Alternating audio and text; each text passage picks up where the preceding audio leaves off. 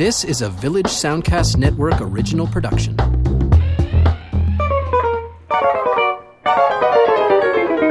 Welcome to Lends Me Your Ears. I'm Stephen Cook, arts reporter for the Chronicle Herald here in Halifax. I'm Karsten Knox, a blogger at Flaw in the Iris at halifaxbloggers.ca, and the movie guru at CTV Morning Live. This is a movie podcast where we look at some current films and then examine some older titles that might be tangentially related, and hopefully you'll learn something about some films you might not have seen before.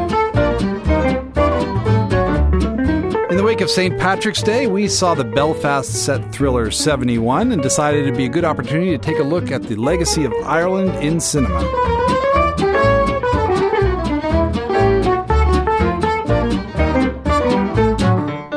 So this week we went to see 71. It's a new thriller set in Northern Ireland. Uh, and it is directed by Yann Demange and written by Gregory Burke. And I apologize if I'm totally butchering these people's names.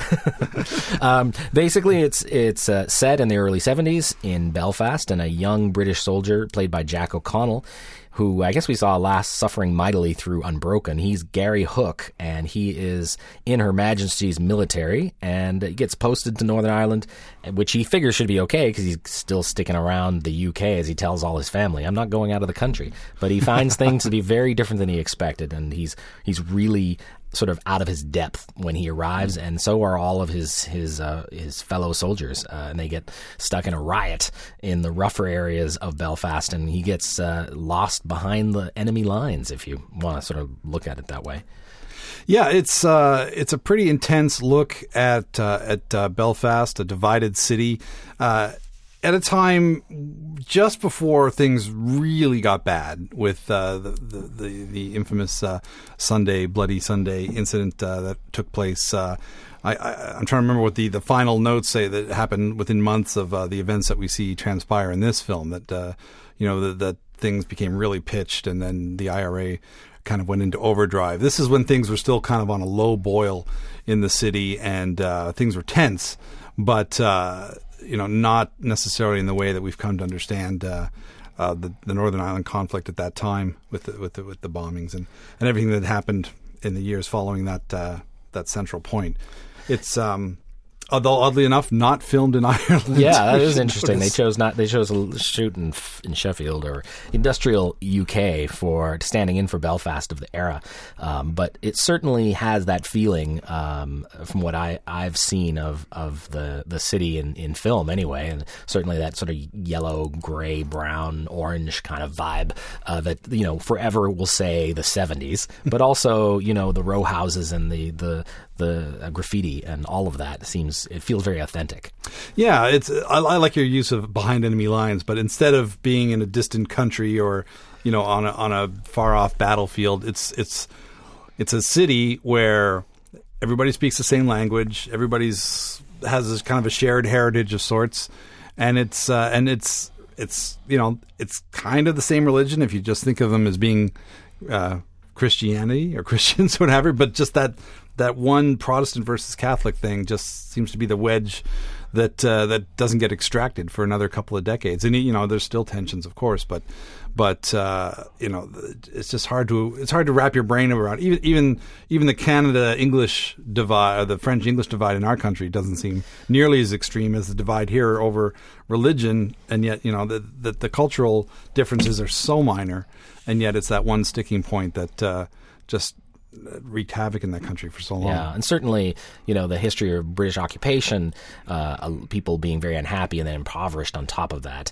Uh, you know, I think what makes this film pretty interesting is that we have our way into the film through the experience of this young soldier, but he's kind of a cipher. You know, he doesn't really have he has very few lines of dialogue. He's really kind of on the run the whole time. He's he's kind of a living MacGuffin that everybody everybody wants him.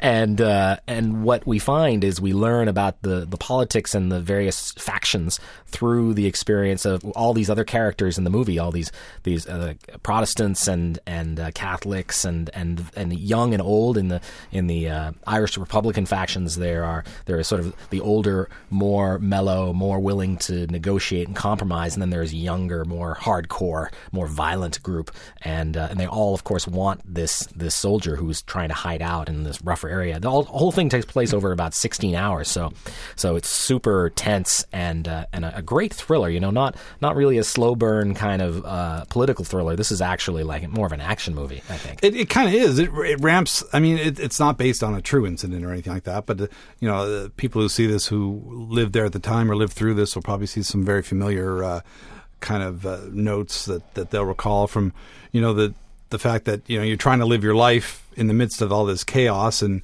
armored cars in the streets and soldiers pointing guns at your head. Uh, looking for your identity papers on a regular basis and all that kind of thing. Um, you know, it's it, it's and yet you know we think of it as not the sort of thing that happens in what we call you know the Western world. Um, but but here's this this island in the Atlantic between us and, and England. It's it's it's uh, it's not that far away. It's, it doesn't take that long to fly there, and yet it seems like a, a million miles away um, in in that sense. But um, the the film. Uh, I mean, the politics obviously play into it, and I guess that, that makes it feel a little deeper than if it was just a guy on the run from some mobsters, like say, the new Liam Neeson movie.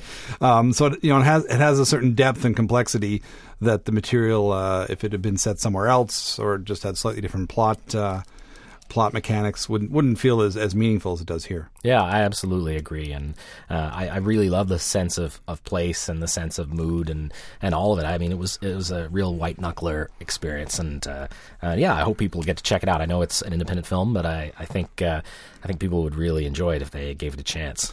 Yeah, I, I love how it handles the complexity of the situation but still has this kind of driving plot of he just wants to get back to the barracks. yeah. and, you know, he just saw yeah. one of his mates get blown away. You know, we start off with kind of a, a, mini riot on the streets of Belfast while the cops, the the Ulster Constabulary, are uh, clearing out. Um, some row housing, looking for, for weapons shipments to the IRA, and then it just uh, just one it just goes horribly horribly wrong. You know they're they're under they're under uh, equipped and and uh, under understaffed and and um, he gets separated and uh, one of his friends the guy just walks up to him and takes him out with a pistol. It's it's it's it's pretty shocking and that's kind of the fuse that, that sets everything in motion.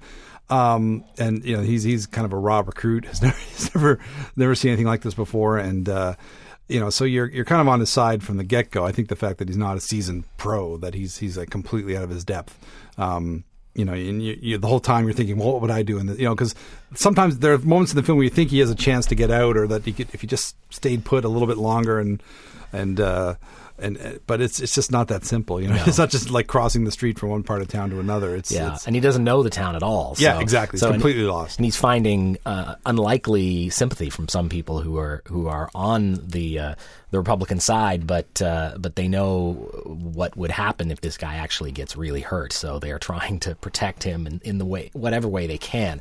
But there are people moving around the streets looking for him, and uh, yeah, it, uh, there there it was full of surprises. It really was. Yeah, it's and we'll probably talk about this later. But of course, like in in all films that involve uh, the conflict in Northern Ireland, it's it's uh, you know the, there are good guys and bad guys on either side. It's not like like you just can't do a black and white, you know, Irish struggles kind of film. That that that, that there's going to be you know some people trying to do what's right and keep the peace, and other people that are just trying to stir up trouble and and uh, you know make it look like you know do horrible things and then trying to pin it on the other side and, mm-hmm, yeah. and we see all of that in this film and uh, uh, it's just you know you just wonder how, how people made it through.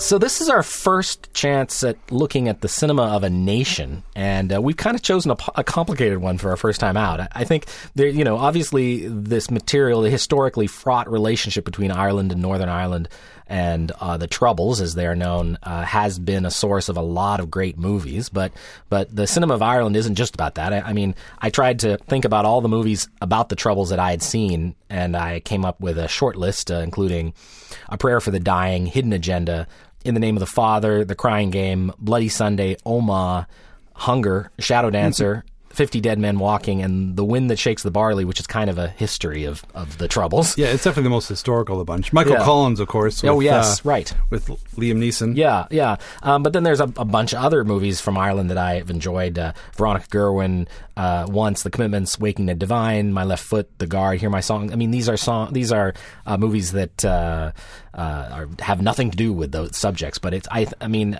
as you were mentioning, the the complexity of the troubles are are certainly, and all the stories related, whether they're docudrama or just uh, fictionalized accounts, uh, certainly have drawn a lot of great filmmakers to tell those stories. It, it's funny. I mean, I, I don't mean to generalize because, of course, there's a there's a bigger world out there. But it does, you know, like as as the, those films you list, they they're either about the conflict in some way or, or form, or they're uh, you know, or they're like a whimsical character study type comedy, or not necessarily a comedy, but you know, you think of a film like Once, for example, Yeah. a romantic uh, musical film set in Dublin. That that they're either like very character driven or kind of issue driven, and that's that seems to be uh, kind of the way that they they land. And I I, I don't know if that, has something to do going back to the tradition because before film, of course, um, I think film was probably a little late coming to Ireland than it was you know developing in England and and in the U.S. So um, you know the stage, of course, you know Sean O'Casey, Brendan Behan, people like that, you know, writing for the stage. I mean, that's kind of where Ireland first started to see itself. Its you know modern self reflected back at them was in the in the playhouses of Dublin and Belfast. And, and so so that it comes out of that I suppose. You know I think of something like the Plow and the Stars which was turned into a pretty awful movie by John Ford Oh, yes. at some point in the 30s but you know really captures the the human drama behind uh, the uh, the uprising in, in in Dublin between the Irish and the British in the 1920s so um, you know there's there's a tradition before celluloid that that, Right. that this is kind of drawing on I guess Yeah, And- yeah, and and I mean, kind a storytelling that's part of the Exactly, culture. yeah. yeah, yeah, And- no, it totally makes sense. and, and goes back even further. But of course, you know, as as modern times and modern politics uh, intercede, that becomes part of the tradition. Yeah, I found it interesting. One of the things that we found interesting about seventy one to sort of go back to that for a second is that that when the character arrives in in Belfast, both the the Catholics and the Protestants call him the Brit, and he is known therefore By from both the, by both sides. Even though he is in his head is is still in the UK, still, but it's it speaks to the identity of the people who are living there and his identity as an outsider. Uh, that he is the Brit, and even in Northern Ireland, they aren't they don't think of themselves as Brits necessarily. No, no, it, it, it's just that that uh, well, it starts with the. the Oh no! I'm thinking about another film. Sorry, I was thinking about our next film that we're going to talk. It starts with the Well- or- Orange Man Parade. Uh, yes. but you know that that very divisive uh, line that goes all the way snakes through Belfast and is such a you know a, an annual object of tension and and uh, you know distress for a lot of people. Uh, so, Hidden Agenda from 1990, directed by Ken Loach, and I'm going to want to talk about one of his other movies later. But he's a British filmmaker with very left-leaning po- politics, to the point where many of his movies have been banned uh, and not shown. And he's had a hell of a career. He's been making movies since I think the late 50s, uh, and made a lot of them. But he uh, he certainly is is a cause-oriented filmmaker, and uh, Hidden Agenda is a cracking thriller, if I can say. uh, uh, not not I don't think it's based on any kind of, of real events, but it's set uh, in the Troubles, and uh, it's the basic story is is two American lawyers, civil rights lawyers, are are doing sort of a study of of uh, conditions, situations in uh, in Northern Ireland when one of them uh, is killed, played by Brad Dourif at the very beginning of the film, and his his partner Frances McDormand uh, is there trying to get to the truth of why he was he was shot. He was shot by British British the Royal Ulster Constabulary, and uh, he he was in a car with a. a a suspected terrorist, and uh, and he, she's trying to get to the truth with the help of a British investigator who's sent over to find out what's happened, played by Brian Cox. And uh, there's a huge conspiracy behind all of it uh, that relates to a tape that's gone missing, and senior members of the Conservative Party and how they may have helped get Maggie Thatcher into power using legal legal means. And it- it's just a, I mean, it- it's it's got the background that we know well uh, of this, this situation in in Northern Ireland, and actually part of it's, it's set in Dublin as well. But it's uh, it's just a, a great great. Uh, you could almost call it an espionage thriller. in, in a lot of ways. I mean, it, it has some of that kind of uh, Tinker Tailor Soldier Spy kind of uh, approach where everybody's well. I mean, the title is Hidden Agenda after all. Every, everybody's got their own motives, and uh, you know it it uh, it ties this this murder that it you know on the base of it seems like a local you know Irish Northern Ireland politics issue um, with something being revealed that would be harmful to the um, the British side, but then winding it into this into this example of how the Conservative Party kind of used Northern Ireland and the the the, the threat that it uh, may or may not have. Uh, well, it, you know, in, in some cases, it was a very real threat to people on the main, uh, not on the mainland, but in Britain itself. Um, and use that as a wedge to get, get into power, much the same way that terrorism, uh, you know, after 9-11 gets gets used as a as a political tool. Um, we're seeing we, we see a lot of the same kind of terminology being used here, except instead of instead of Al Qaeda, it's the IRA uh, as this kind of uh, boogeyman that's being uh, touted about. Um, and uh, yeah, it, it, it does give you some pretty good background on what things were like in the country at that time, and and and how there was so much more than just the you know one religion versus another, or, or Britain versus Catholic Ireland or whatever. That the, the, the things went a lot deeper. I, of course, we both, uh, you know, I remember our discussion after the film. We found it got a little didactic as it went along. You know, Yes. we eventually Yes. we meet this shadowy figure. Uh, from the IRA, who basically turns into Mr. Exposition. Uh, Yes, you know, kind of, he basically becomes Donald Sutherland in Oliver Stone's JFK, laying Right. out the, the whole thing. And, and, Yeah. and, you know, the, and I saw this when it came out, and I don't remember it bothering me as much at the time Mm-hmm. because it was all new to me and all fairly fresh.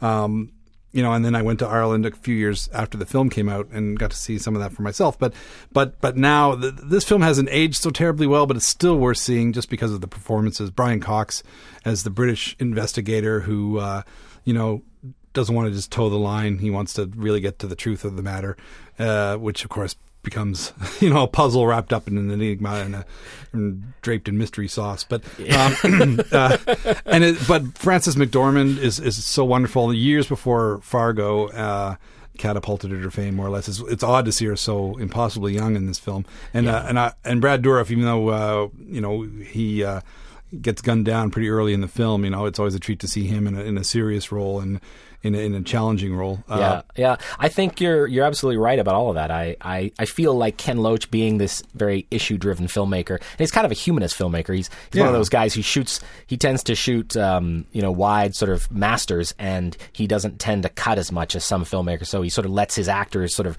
move in and out of the frame uh, in front of the camera, and uh, it makes for more. I don't know. It just seems more. There's a there's a sense of realism to it, which doesn't necessarily lend itself to the kind of genre that this is, which is a, a spy or thriller of, an, of a sort. But he because the script is so is so compelling and his performers are so good, um, you know, you never get. I mean, I, I was totally involved, completely gripped by it throughout. Um, but yeah, no, I, I totally agree as well that it, it feels by the end it's like, well, there's a lesson here that we all need to learn, and he's he's going to make sure that we get it.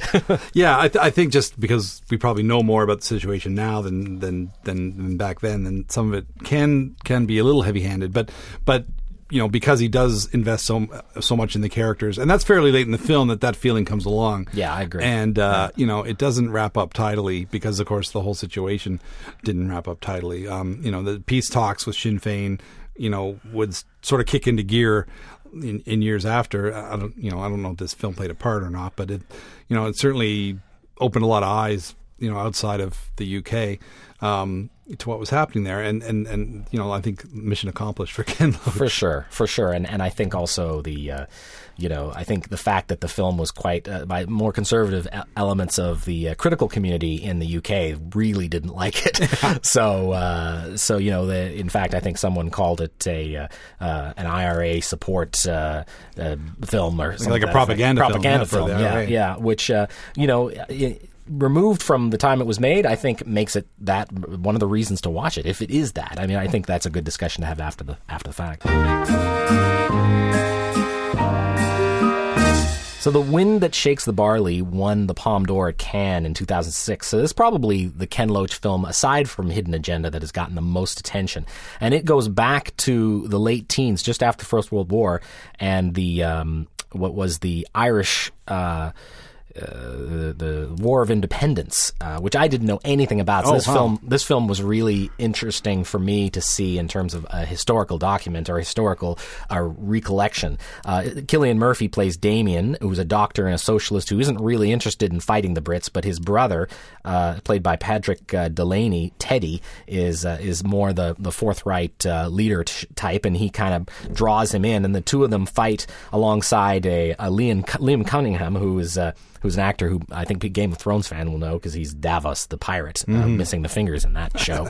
but uh, he's also a great great actor, and this is a gorgeous looking film. Uh, Loach really that that whole like wide shots with this with the green of the countryside. It's absolutely gorgeous, and uh, and I can't think of another film that better uh, depicts how ideology can lead to war and bloodshed. Because you got two brothers who are very passionate and they're organized and they're fighting off the Brits uh, and the the soldiers and and you know and then and they have to deal with the fact that some of the people they grew up with are collaborating with the Brits. And uh, one young man, in fact, uh, he gets executed for being a traitor, and it's just heartbreaking. Oh, it's yeah. incredibly Remember moving scene. And uh, uh, and and then you know eventually uh, the third by the about the third act, uh, the two brothers are split on their ideologies because one wants to accept. Um, uh, Teddy wants to accept the Dominion British Dominion deal, uh, the treaty, and uh, Damien, who sees people starving and as he treats them, uh, you know, out in the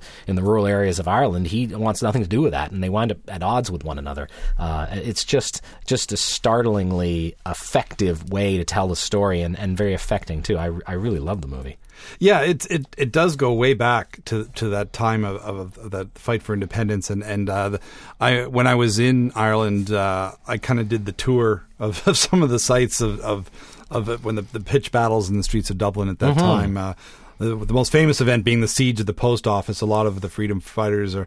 Uh, I can't remember what the name of the of the cause, the Republicans maybe, but the, they, they were holed up in the post office and held the British off, and you know the bullet holes are still in the the bricks of the post office on McConnell Street and and uh, over the McConnell Bridge, and and uh, saw some, of, and then I saw the Plough and the Stars, which is uh, you know, I saw that at the the uh, Abbey Theatre, the famous uh, Dublin theatre, and that plays about that very event and, Uh-huh. and the effect it had on a, on a family in Dublin at the time. So so um, you know I I feel like I've not re- relived it, but but certainly you know walked in the, the steps of some of the events that happened in this film, and and uh, it is it is a rich film, and and and uh, you know certainly probably his most cinematic film for like you know because it's it's a it's a lot less it's not as prosaic as some of his other films. It's it's it's you know he's he's ta taking time to dwell on some of the imagery and you know of course the you know because it's set in the past the production design is a lot more involved. You know I don't think anybody came in wearing their street clothes.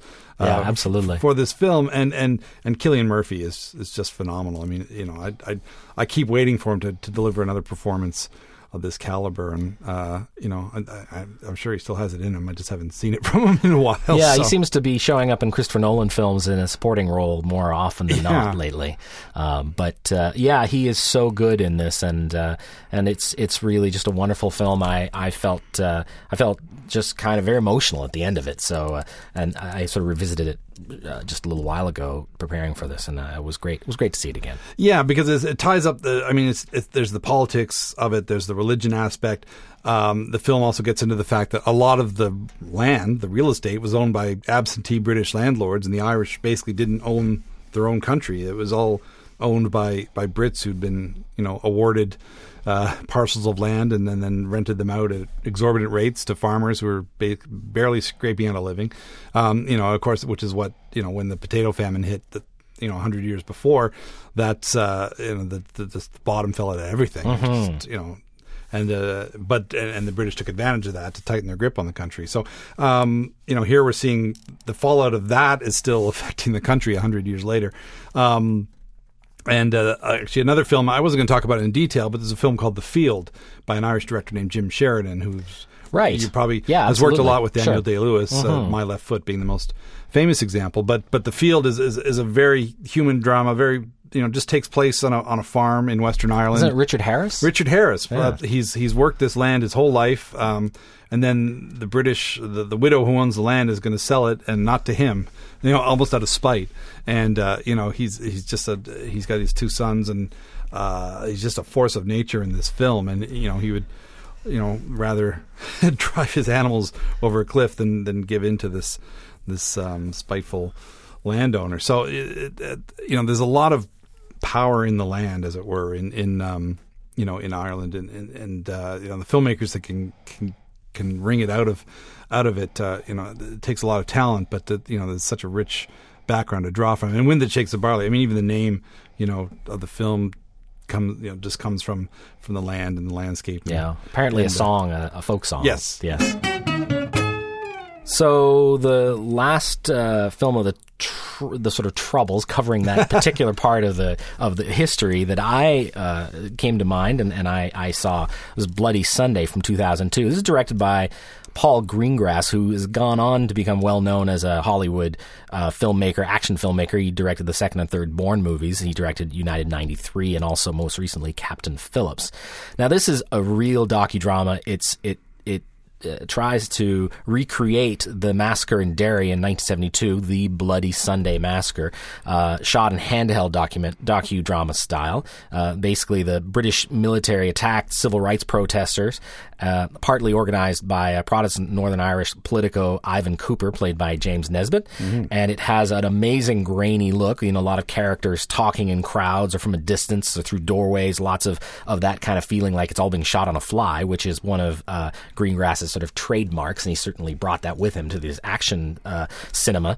Uh, and uh, but you know the thing that Greengrass does so well, uh, and I wanted to mention this and watching it again and remind remembering what a talented filmmaker that guy is. Is he? Uh, he he creates. You never forget where you are in space. Like he's always very good at at, at doing the dynamics of, of where people are moving and how they're moving. You never feel sort of lost. I think a lot of people use that, borrowed that style as a shorthand for authenticity or grittiness or whatever the genre film. And, and not many people can do it the way he does. And it, you really get a sense you're in the crowd with these people. And it, it uh, it's a shocking film because it really shows how there were a small group of people who were throwing rocks at the military, at the, the, at the riot police and, uh, uh, but there were a lot of peaceful protesters that day as well, and uh, and when things got out of control, the men with the machine guns shot a lot of uh, a lot of innocent people. I think 14 people died that day, and many more were hurt. So it is it's it's pretty powerful stuff, and uh, certainly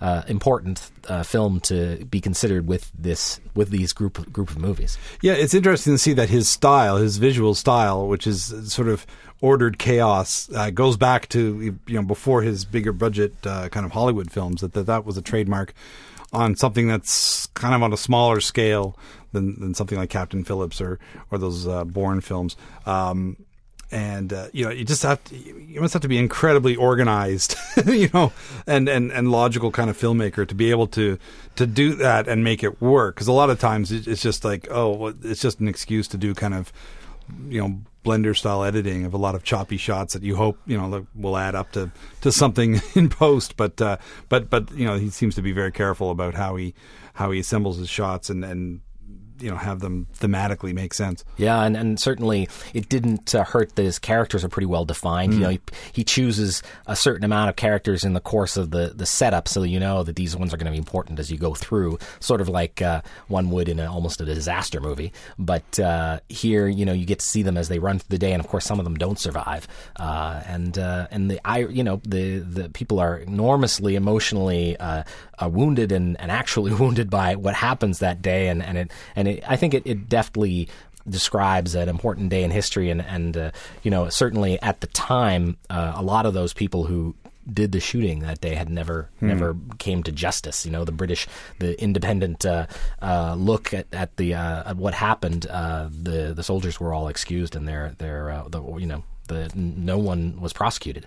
And then 20 years later, after those events took place, when I was in Northern Ireland, I was basically told to stay out of Derry. Like, just don't even go near it. Wow. And, uh, you know, if, even though things weren't at the kind of heated, uh, uh, kind of turmoil that they were at that time, uh, you know, it's just like, just don't. you know, like, you know, if, if somebody doesn't know which side you're on, you don't know what's going to happen. And, Sure. and uh, you know, I, I, I didn't want to get into that too much in, the, in this in this podcast, but it was you know it was an interesting time because it was right before you know the the, the peace talks really started in earnest to, to try and to, to calm things down and, and bring peace to the area and. Uh, and but there was there was a, a palpable tension in, in, in places like Belfast and along the north coast and some of the towns that we went to. You know, where every town would have a, like, a police station that just looked like an armed fortress right in the middle of these sort of bucolic um, seaside towns or whatever. But there'd be like this military presence and and it you couldn't figure out why. Like, Yeah. why does this have to happen? It doesn't, you know, doesn't make sense. But you know, the, the those ideologies run run pretty deep. You know, especially when they're tied into culture and religion and family and all, and all that kind of stuff. And uh, you know, that's of course that's what makes these films so watchable. I Yeah, guess. absolutely. Well, it might not hurt to take a look back at kind of Irish imagery in film from the classic days. We've mostly been talking about films from the last few decades, and uh, you know, but of course, Ireland had a much different image in film. You didn't see many films about the troubles and the revolution. I mean, uh, the, I mean there was uh, the Informer with John Ford. John Ford seems to have been he's an American director of Irish heritage who seems to have shaped the Irish image in film for like the first half of the century. That's- yeah, and then you- reality kind of set in. I, these, this is where you're getting into the territory that's new to me. So, Yeah. so yeah, by by all means. Although we did watch a, a little bit of The Quiet Man the the other day, which uh, which I did enjoy seeing John Wayne strutting around in the Irish countryside. Yeah, if, it's if and it was all filmed on location, which was kind of amazing for the time. A lot of the films that were set there were totally not filmed there. But John, you know, John Ford, I guess, would use any excuse to get back over to Ireland because he started filming over there back in the silent days. Um, uh, but but it's, it's interesting how one guy basically, you know, created this mythology of of, of the Irish homeland. You know, basically like a hundred years after the immigration waves of immigration to the 1800s.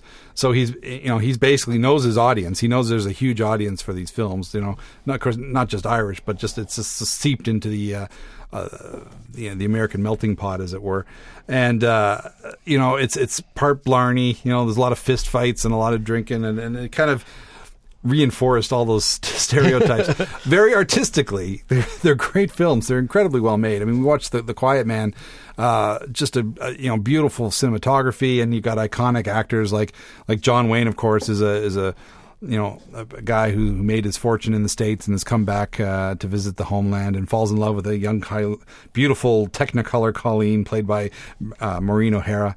You know, who's got uh, a fairly recalcitrant uh, father who just wants to punch the crap out of John Wayne, and boy does he ever in the, in the big climax. But but you know, in one of the most famous you know fist fight scenes in, in classic movie history. But but so so that was kind of what got ingrained in, in the cultural memory until the films about what was really going on started to, to seep into the consciousness uh, a little while later. But it, it, it is interesting how you know that is such uh, a big part of, of classic Hollywood film. You know the the, the the the Irish character. You know, there's always there's always that one Irish priest. You know, maybe it's Bing Crosby or, you know Father Flanagan or whatever. You know, it, it's. Uh, it, it doesn't really reflect on the reality of everything, or necessarily even the Irish experience in America. You know, and we we actually see in. Uh, I think it's a Jim Sheridan film in America. In where America, we actually sure, see how yeah. an Irish family fares. Yeah. you know, or Angela's Ashes for that matter. That thing, things were a lot different, but but it se- it it seems like uh, you know for people in Ireland, the, the they were you know they were getting their own experience reflected back at them through these Hollywood films that were you know for the most part a, a load of blarney, shall we say? You know, Yeah. you know, I, I mean. You know, if you want to go as far as a cartoon like uh, Darby O'Gill and the Little People from Disney, you know the, you know the, the the whole leprechaun mythology gets you know blown way out of proportion. Um, i- in that, but but it's uh, you know it's it's an interesting part of the history that we don't you know really see those films so much anymore. Um, you know, I, I get a kick out of them. I, I realize they're they're kind of goofy and and uh, don't necessarily represent uh, what happened. But uh, you know, and there was another whole strain uh, of films. Uh, going back to the silent days, the Cohens and the Kellys, uh, and Abe's Irish Rose, where you had these kind of films where, where a Jewish family and an Irish family would be connected by in, a Romeo and Juliet scenario, although not as tragic, of course, but you know where you know like a an Irish man falls in love with a Jewish girl or vice versa, and and and, and those were extremely popular because they were just pandering to the the, it, the sort of the recent immigrant audience. Interesting. So diaspora in America, Exactly, coming and- to see them. Yeah. and you know initially in, in the, the the big audience for films were you know the the the, the upper class, the well established you know blue bloods. And the, the Plymouth Rock types, uh, you know, the Mayflower uh, families, you know, they kind of look down on the movies, uh, and, and so the the you know, Edison, Griffith, all these, they quickly realized that the the, the people of recent you know, immigrants uh, and, and working class, the, the, the film was their entertainment. You know, there was the theater for, for everyone else, but the you know the film reflected this, this kind of working class audience, and that's kind of what shaped the the stories that were told in in the early days of film, including you know Irish was a big part of that, you know, and, and then just had that lingering after effect through like John Ford films, uh, even films that were set in the Old West, you know, that would have that element of it, you know, they're you know the bulk of the, the characters would be of that kind of heritage, and you'd you'd have to put up with uh, a drunken Irish party scene in the middle of of uh, she wore a yellow ribbon or something like that. So, you know, the, this stuff became pretty ingrained, and and and then you see, and then the fun thing is, when you watch The Simpsons, they make fun of that tradition, you know, because obviously certain people grew up with that, you know, probably because it was their parents' favorite movie, and they had to watch it whenever it came on TV. So, you know, it kind of lingers. So it, you know, it's it's nice to see the intersection between the classic Hollywood view of, of Ireland and Irish culture and Irish American culture, whatever, and then you know the real the truth of the matter starts to take over in some of these films that we talked off the first half of them. Yeah, yeah, and I mean certainly whimsy is part of some of the films that aren't about those political issues that are, oh, are for still sure. still the new movies as well. Yeah. Oh yeah, well you've got um, some of the films written down. You know the, the the new generation of like whimsical or comedic films, the, the commitments. Yeah, you know, Waking Ned Devine, Yeah, sure. exactly. Yeah, you know yeah. that that uh, it's uh, you know it, it's it's almost like you know if you set it in Ireland, you got to have some wacky characters because that's just the nature of the beast. Yeah, sure. apparently. So uh, I thought it would be uh, good to suggest a, a double feature of some recent Irish filmmakers, and handily there are two filmmaking brothers who are making great Irish movies right now. Uh, Mark, Martin McDonagh, who got his start as a playwright, is now a filmmaker, and his brother John Michael McDonagh. Now they are Irish bred or Irish born, but they are uh, they actually raised in the UK, so they sort of dual citizenship. I discovered, but they are characters and their stories are all very Irish. Even in Bruges, which is Martin McDonagh's 2008 feature film debut, and uh, it, it's set actually in Belgium, in in Bruges, in the town of Bruges. but uh, it's about two hitmen, Brendan Gleeson and Colin Farrell, who are Irish, and uh, they're laying low in the city as a result of Colin Farrell's character having shot someone he shouldn't have shot, and it's it's this wonderful mix of of heavy, dark uh, intensity. It's it's actually there's elements of suicide and depression and and uh, and absurdity, but there's also a lot of really wild, almost uh, obnoxious humor. Uh, this is one of Farrell's best performances, and Brendan Gleeson is just wonderfully uh, laid back, and uh, and he's just such a great uh, presence in the film. Uh, and you know, I, I think some of it is is for the more delicate constitution might be a little bit uh, might be offended by some of the humor in the film because it, it's quite it's raunchy in, in some ways, but and then at the very end when Ralph Fiennes shows up, it gets pretty bloody. But uh, it's such an unusual story, and it, it goes places you're never going to expect. So so I that's one I would really I'd really recommend. Well, uh, there is a streak of, of black humor running through Irish literature and films, and I mean, you go back, going even going back to all of Oscar Wilde, um, uh, and then up through James Joyce, and um, my favorite example would be Spike Milligan from from the Goons, who was of Irish descent, uh, but it was actually born in India and then grew up in England, so he wasn't.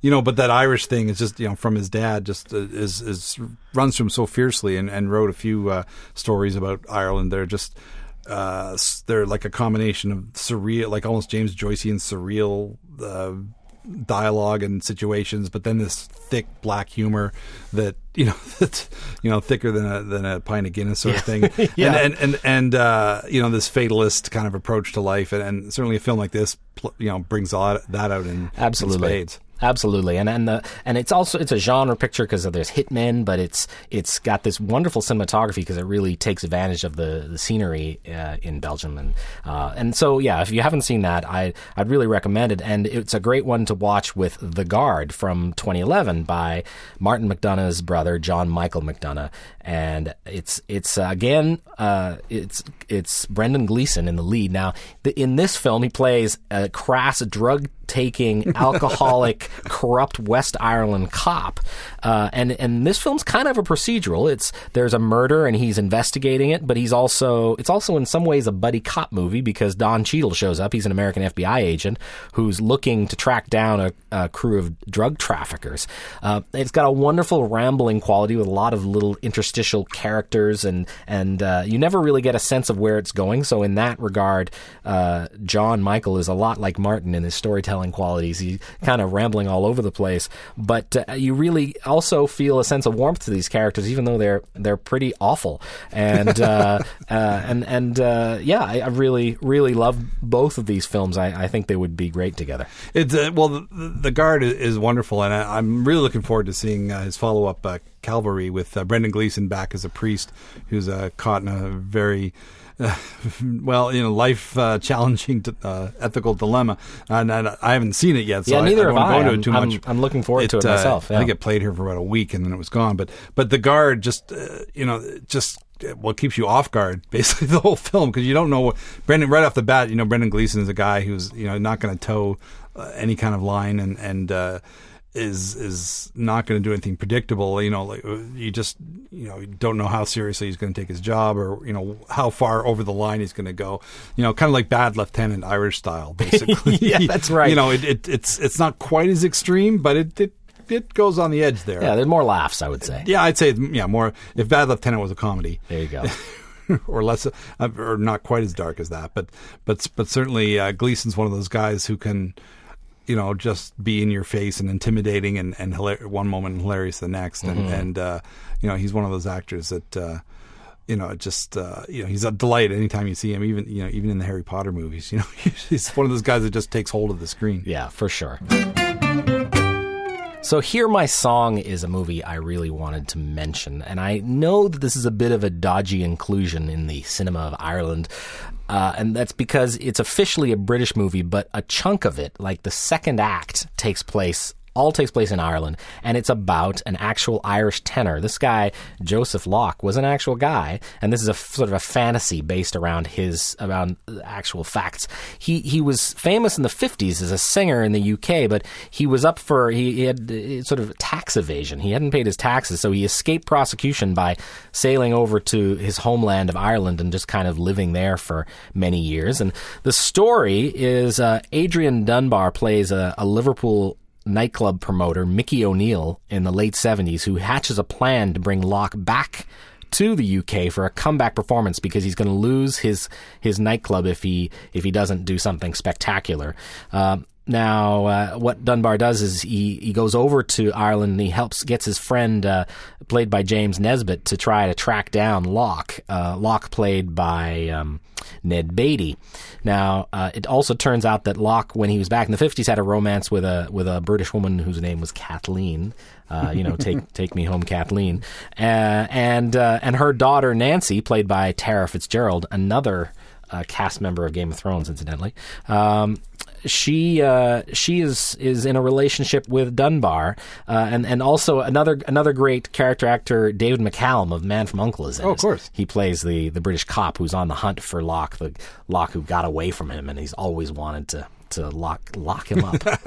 so yeah, so this is a really charming little movie, and uh, frustratingly, it's not available on DVD, and and uh, you can still find it find it on VHS and apparently on Laserdisc. Yes, I, I looked it up just uh, during the break. It's uh, you can you can get a copy on Laserdisc for one dollar and six cents. there you go. You're so inclined. But this is a wonderful little movie, and it does have some of that whimsy, and it really comes. It's partly the the music, which is which is really really great, but uh, it's just it's going over to Ireland and this whole midsection where where they get lost. At one point, um, Dunbar and uh, and his buddy and Nesbitt are are in a field, and they come across an enormous well. And uh, and they start throwing things into the well just to see how far it is till they hear the splash. they, they get more and more. They, eventually, they throw a big log down, but then it's attached to a chain to a, a cow, and the cow is running towards the well. Anyway, it's it, it it has a brief uh, venture into farce that I really adored before it goes back to the sort of love affair and, and the singing and, and of course Locke's triumphant return to the stage of of Liverpool. Uh, and uh, and I really, if you can track it down, it's it's a wonderful film. 1991. It's called Hear My Song. I, I saw this when it came out, probably at the late lamented Wormwood's Dog and Monkey Cinema, and uh, here in Halifax. And I just remember loving the film, and I, I hadn't seen a lot of Irish films or Irish set films at that point. Um, you know, I, I think uh, I think I had seen Hidden Agenda not too long before that, so it was nice to see the more whimsical side of that. And uh, you know, Ned Beatty is is such a wonderful actor, and it's, it's so rare that you get to see him in a role like this, where he kind of gets to take over this storyline. Usually, he's I mean, most people remember him from Deliverance, but you know, usually he's got a string of these kind of secondary character roles that that he excelled at. But but he really takes the the bull by the horns before it goes down the well, sort of, sort of in this Yes. film. And and I do like those kind of shaggy dog diversions. I my strongest image is of him singing on a he's on a fishing boat as they're taking him. I can't remember if they're taking him to Liverpool or back to Ireland on this thing, but you know, and and it wasn't you know after the film I kind of looked up the Locke and and. uh you know, he was a huge star. Uh, the- Yeah. the- but uh, there was this whole thing about Irish tenors that were were just there were so many of them that were just such big names. John McCormack is another one of that generation. Uh, you know, who who sang all all Danny Boy and I'll Take You Home Again, Kathleen, and also like some of the the hymns and that kind of thing. And it was just this huge pop music phenomenon that is, for the most part, pretty forgotten now. Um, you know, we have some sort of latter day variations on, on the Irish tenor, but it, it it wasn't like a mainstream icon the way it was then. In fact, John McCormack starred in at least one film for, for Fox back in the day. He was not a good actor, so it was a pretty short lived film career. But it was, you know, they were they were big enough that someone would have faith that they could carry a major motion picture, Sure. and um, you know that this captures that moment so well when when you know anybody hear, hearing a high Irish tenor would just you know melt in the aisles kind of thing. Yeah, yeah. Well, that's the impression I got, and I do nothing about the Hmm. Locke or about that that scene. But having seen the film, I did my own little research as well, and found all these wonderful songs that, that he recorded back in the back in the day, as they say. I, th- I think it's just because those kind of voices carried so well on the old 78s. You know that there was such power. You know, it's like Al Jolson. You know, because he had such a a voice that would cut through fog like that. that, that it recorded well to uh, the early cylinders and then uh, 78s, uh, bef- even before electronic recording. So, Yeah. um, you know, that that's part of the reason why they were so popular, just because they came across so well on, on disc. But Yeah, uh, for sure. definitely a big phenomenon on stage and, and on record.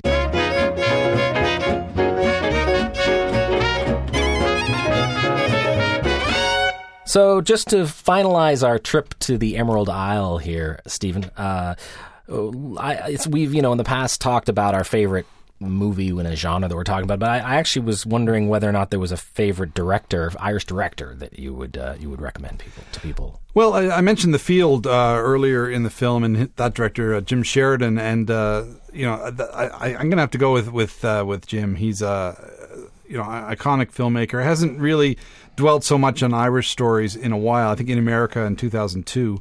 And, and it was all set in America about a, an Irish family that moves to the States and searching for better things. That was kind of like the last time he really delved into that kind of story.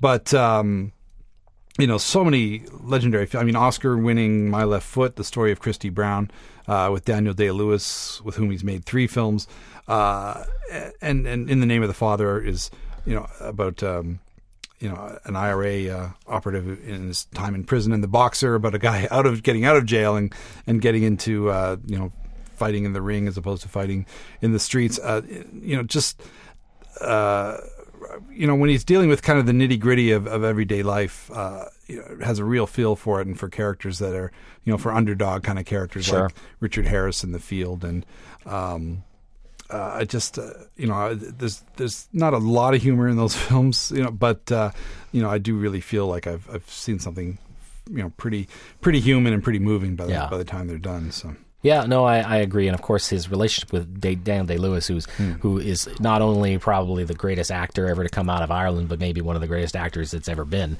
uh, has got to be you know that's a whole huge part of that, right? Certain directors have a connection with a with a powerful performer, and that they they bring out the best in each other. Yeah, I'd love to see them work together again. Uh, obviously, My Left Foot was a huge turning point for Daniel Day Lewis. I mean, that was Yeah. that was the film that made him a household name. Uh, I'm pretty sure that I, my my memory of Oscar history is pretty dim. Uh, you know, trying to recall these things off the top of my head, but I believe he won the Oscar for that performance. he did. And- He did. He came up and he said, uh, "You've made for a great night in Dublin." I think that was his first yes, line. exactly. And and uh, you know, at at the at the end of the film, they show he, you know, he, he gets wheeled up a hill. Uh, at the end of the film, and and uh, I actually climbed that hill outside of Dublin. Uh-huh. you know, I had to go climb the hill from the from the end of the film. There you and, go. And uh, you know, so I, you know, it's, it's always nice to revisit those those moments in history. So I imagine at some point they'll probably work together again. Yeah, I hope so. I hope so. Well, uh, Day Lewis picks his projects uh, carefully these days. It Doesn't work that often, but when he does, it's a great thing. Um, my favorite Irish director I thought about uh, was Neil Jordan, someone who has managed to work, move in and out of, of Irish stories, in and out of Hollywood. You know, certainly hasn't all his films haven't been uh, great, but the ones where he has really uh, made his mark uh, include The Company of Wolves. Mona Lisa is probably my favorite film of his from 1986, uh, about a, a, a um, Bob Hoskins uh, driving a, a prostitute around London in a as a limo driver, and it's just a wonderful, sad little love story and a crime drama too. Great Michael Caine performance. Yeah, yeah, um, and the Crying Game, which is another film about the Troubles, and famously, famously about uh, someone uh, little gender issues uh, going on there, which s- surprised a lot of people in the audience. I remember when that uh, film came out. Uh, but Jordan's also responsible for films like The End of the Affair, a great uh, South of France uh, set um, sort of heist movie with uh, Nick Nolte called The Good Thief, and uh, and Byzantium from last year, which was a, a vampire movie that uh, I don't know a lot of people saw. It only came out in DVD here, but uh, it's it's a wonderful little gothic uh, horror, and uh, in an old fashioned kind of way that I I really enjoyed. Uh, his actual second vampire movie, if you think about the Interview with the Vampire, not a, not one of my favorite of his, but but he's a he keeps coming back and making interesting choices with his career, and uh, and he's he's a wonderful filmmaker. So yeah, that my a tip of the hat to Neil Jordan. Yeah, I haven't seen Byzant- Byzantium, and uh, like you mentioned, he did uh, interview with the vampire, and of course, Company of Wolves, which was this great deconstruction of the werewolf myth by tying it into Little Red Riding Hood. Um, one of the highlights is you get to see Angela Lansbury's head get knocked off her body and goes sent sailing across a room. You know, that's a, yeah, not bad for for a, a, an early film to have that kind of image stuck in your head, but.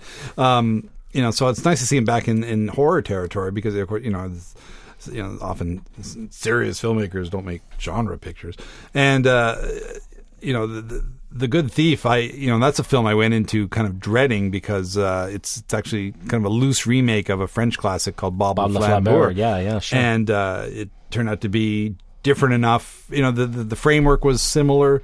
Um, Nick Nolte kind of playing it down at his heels gambler who gets roped into this uh, into this heist that, that goes horribly horribly wrong. Um, you know the, the you know but aside from that you know different uh, different approach to the story a different kind of tone. And Nolte is you know it's one of his best performances Yeah, you know I haven't seen anything out, like that out of him since. So um, you know clearly he's uh, you know he's he's got some uh, some real talent uh, over the years. Just uh, just the you know the, the for him, I think the story is the thing that that that is uh, his ability to focus on that is is is pretty key. Yeah, absolutely.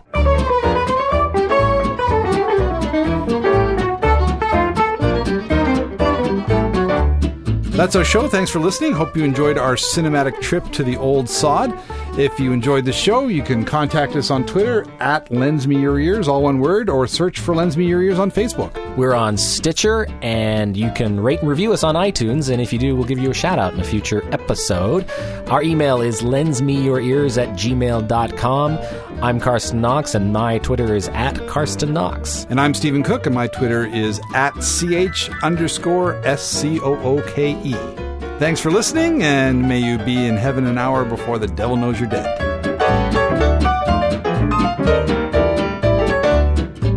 Lens Me Your Ears is hosted by Stephen Cooke and Carsten Knox and is produced in Halifax, Nova Scotia at Village Sound for the Village Soundcast Network.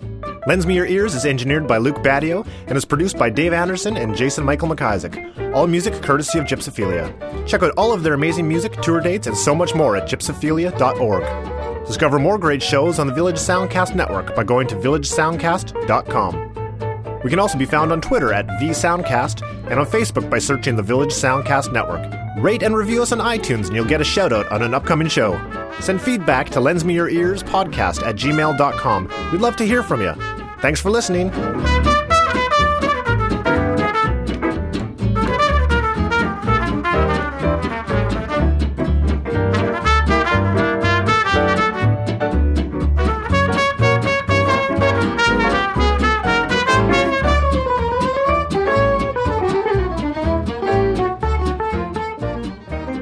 This was a Village Soundcast Network original production. Came in at five pounds. Is that a baby or a, Turkey.